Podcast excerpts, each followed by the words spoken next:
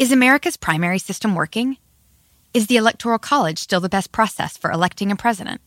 Could a third party candidate ever be successful?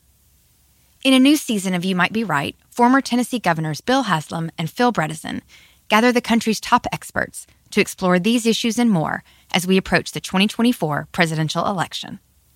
Listen to You Might Be Right, a new podcast from the Baker School at the University of Tennessee, available now wherever you get your podcasts. Walmart Plus members save on meeting up with friends.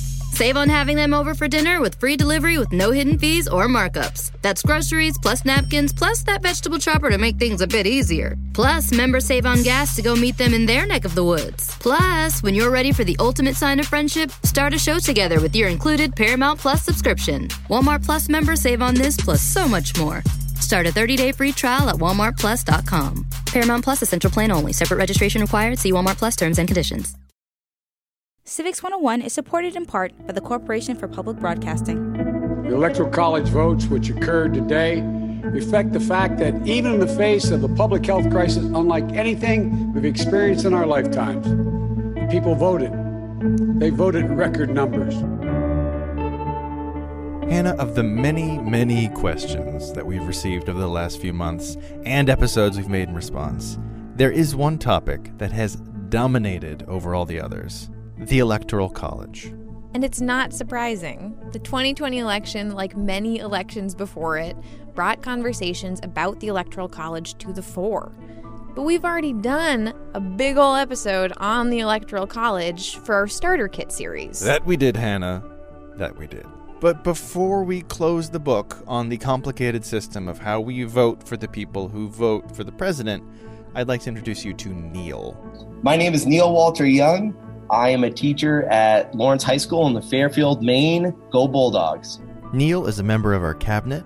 Uh, that's a group of educators from across the country who are designing lesson plans to pair with our episodes. And he wrote me a lovely email about our Electoral College episode. He said that every year he has a lengthy, healthy debate in his class about the pros and the cons of the Electoral College system, and he wanted to share some of those points with us.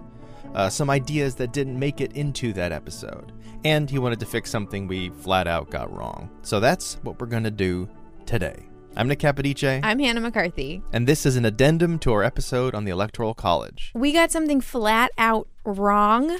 We got to start with that. In the episode, a guest misspoke and said that Maine and Nebraska each have two congressional districts. And this is just Maine pride showing through. Even our own public radio uh, misses this one sometimes, so it's always hit. Maine has its lowly two, only two representatives in the House. Uh, Nebraska, you know, getting bigger, has three. Got it. Unless Maine has four electoral votes and Nebraska five. All right, what's next? The second point Neal made is that since we released the episode, there's been a 2020 Supreme Court ruling, Chiafalo v. Washington, that affects the Electoral College. Mr. Chief Justice, may it please this court. The cases, the question in these cases is straightforward. Do the states have the power to control through law how an elector may vote? This is the case regarding faithless electors, right? Electors who vote for a candidate other than the one who won the state. Yeah. In the uh, Chiafalo ruling, what the Supreme Court said is that states can choose to force the hand of the electors in a number of ways. But what it makes clear is that this idea of uh, faithless electors, those can be a thing of the past. There are many states in which there is no punishment whatsoever. And even those where there is a punishment, it tends not to be more than a thousand dollar fine. And if we're in a close election and someone can switch and the slap on the hand is a thousand dollars, that doesn't act as a really good bulwark against any funny business happening. So Neal is arguing that the Chiafalo ruling stops any funny business, as he put it, and could put an end to faithless electors which would mean that electors would have to vote for the candidate who won the state no matter what they feel. Unless the candidate died before the electoral vote. But there is still the argument to be made that the framers wanted an elector to be able to be faithless, to generally be guided by the vote of the people, but to be able to make a judgment call on who to vote for. Right. But if you're someone who's all about the popular vote, it is hard to also be someone in favor of faithless electors because they're voting against the will of the people of that state. And this brings us to our third and final point of Neal's.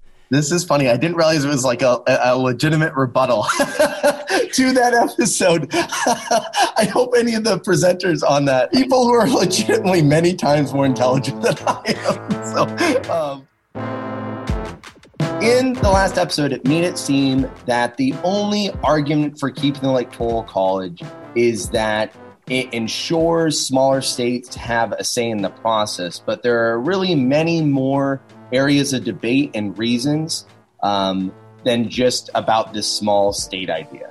If we think back to the Constitutional Convention, we think of the greatest minds uh, at the time coming together to develop this new nation, and they were able to come to an agreement on beautiful solutions to many difficult problems. We see federalism, we see separation of powers. And then when they're getting to the end of deciding how to elect the president, no one likes the solution, right? It's thrown out. Should it be a direct popular vote? And they're like, no, no, no, this isn't going to do. Uh, what about if we give it to Congress? And they're like, no, that gets rid of separation of powers. And they end up leaving for the weekend. They leave it to a, a committee to come up with a solution. And the solution they come up with is Byzantine. It's complicated. It has all these different inner working parts. And essentially, what they decide is that this will be good enough because we all already know that Washington's going to be president. So, whatever the kinks are in this system, they'll be worked out as time goes along. Neal pointed out to me that early on, some states, like New York, didn't do a vote of the people at all. The state legislature appointed electors until 1820. It wasn't until 1828 that this idea that the people's vote should influence who the electors pick for president became a national norm. Is America's primary system working? Is the Electoral College still the best process for electing a president? Could a third party candidate ever be successful? In a new season of You Might Be Right, former Tennessee governors Bill Haslam and Phil Bredesen gather the country's top experts to explore these issues and more as we approach the 2024 presidential election. Listen to You Might Be Right, a new podcast from the Baker School at the University of Tennessee, available now wherever you get your podcasts. eBay Motors is here for the ride. Elbow grease and a whole lot of love transformed 100,000 miles and a body full of rust into a drive entirely its own. LED headlights, spoilers, whatever you need. eBay Motors has it at affordable prices. And with eBay Guaranteed Fit, it's guaranteed to fit your ride every time. Keep your ride or die alive at ebaymotors.com. Eligible items only, exclusions apply. Walmart Plus members save on meeting up with friends. Save on having them over for dinner with free delivery with no hidden fees or markups. That's groceries plus napkins plus that vegetable chopper to make things a bit easier. Plus, members save on gas to go meet them in their neck of the woods. Plus, when you're ready for the ultimate sign of friendship, start a show together with your included Paramount Plus subscription. Walmart Plus members save on this plus so much more. Start a 30-day free trial at walmartplus.com. Paramount Plus essential plan only. Separate registration required. See Walmart Plus terms and conditions a lot of the discussions we have about the electoral college today are rooted in why don't we just use the popular vote? So i think it's helpful to remind ourselves that throughout history when do you even have a popular vote? Is it 1828 when only white males can vote albeit white males don't need to own land anymore at that point? Is it after we pass the 15th Amendment. The 15th Amendment, by the way, prohibits the federal government from denying a citizen's right to vote based on, quote, race, color, or previous condition of servitude. Is it after the 19th Amendment? And now women are, are their right to vote is being protected against states who would deny them that right. Is it up through the 1960s, where we're talking about, again, 10% uh, of African Americans being registered to vote in Mississippi? So when we talk about popular vote, we should understand what we mean by that term and kind of what standard we'd like to set to feel comfortable for. Uh, there has never been an election where the majority of the American people have voted for a specific candidate. Wait, what does he mean by that? Let's take 1968 as an example. On our board showing the popular vote. Hubert Humphrey is still ahead, but barely. There, each now has roughly 41%. Humphrey has a lead. That election, Richard Nixon versus Hubert Humphrey, had the highest turnout in modern history, with 60% of eligible voters voting. Nixon won the popular vote by less than one percentage point. And we don't know how that other 40% of people would have voted. If we replace it, what are we comfortable with to ensure that if a candidate, we have five, six, seven candidates, such as think about elections in the recent past in Mexico, where you do have candidates winning with 23% of the vote, and then step back and say what percentage of eligible voters even participated? And then you start getting down to very very small percentages of the entire country's population. And does that still lend as much legitimacy in the eyes of voters? And that hypothetical switch to a popular vote system is also pretty tricky another thing that comes in is that the electoral system is handled at the state level, right? And this is one of the hard parts about the electoral college is it's really difficult to change one part. You kind of have to change multiple parts that come together. So if we change to a popular vote, how is that regulated through each state? Because every state does its elections a little bit differently. Who's allowed to vote? Felons being a fantastic example. Can you vote from within jail, right? As you can in the state of Maine and Vermont.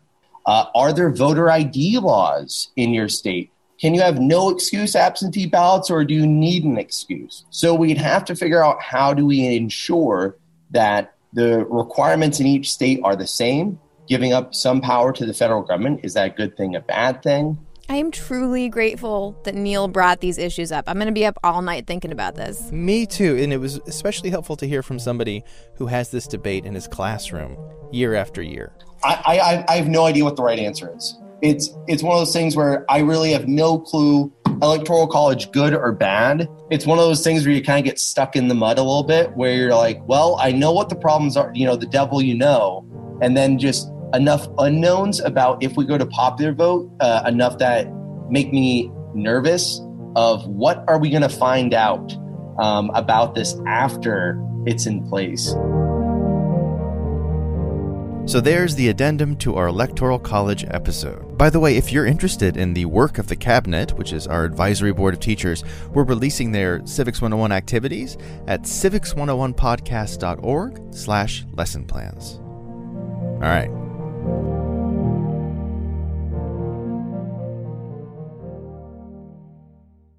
Walmart Plus members save on meeting up with friends. Save on having them over for dinner with free delivery with no hidden fees or markups. That's groceries plus napkins plus that vegetable chopper to make things a bit easier. Plus, members save on gas to go meet them in their neck of the woods. Plus, when you're ready for the ultimate sign of friendship, start a show together with your included Paramount Plus subscription. Walmart Plus members save on this plus so much more.